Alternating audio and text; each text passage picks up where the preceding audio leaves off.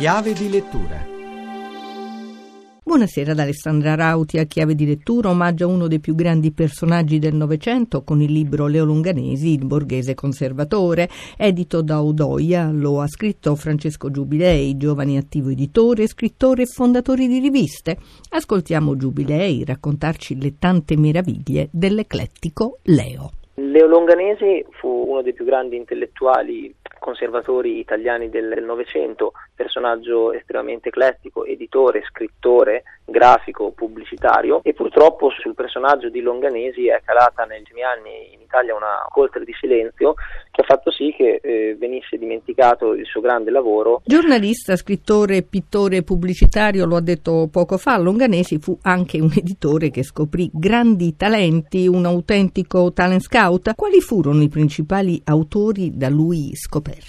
Longanesi ebbe la grande caratteristica, con il suo ruolo di editore ma anche fondatore di giornali, riviste, si ricordano Omnibus, che nel 1937 fu il primo rotocalco pubblicato in Italia, ma anche riviste come l'Italiano e successivamente nel dopoguerra il Borghese, e grazie a questo lavoro Longanesi poté scoprire alcuni dei più importanti personaggi che fecero poi la storia culturale del nostro paese, da Indro Montanelli a Buzzati a Flaiano, passando per Brancati, non limitandosi esclusivamente al contesto italiano. Il primo racconto pubblicato in Italia da Hemingway fu pubblicato proprio dallo stesso Longanesi, che aveva quindi la bravura di far emergere il proprio talento, ma anche quello di riuscire a scoprire altri giovani promettenti. Molti l'hanno ricordato come Indro Montanelli, che pubblicò una biografia scritta insieme a Staglieno, una delle biografie più interessanti dedicate allo stesso Longanesi, ma tanti altri personaggi l'hanno dimenticato, come Pannunzio, che dimenticò il contributo che aveva dato Longanesi per la sua carriera. Longanesi morendo lasciò un'immensa eredità. Oggi che cosa rimane? Rimane il valore artigianale dell'editoria,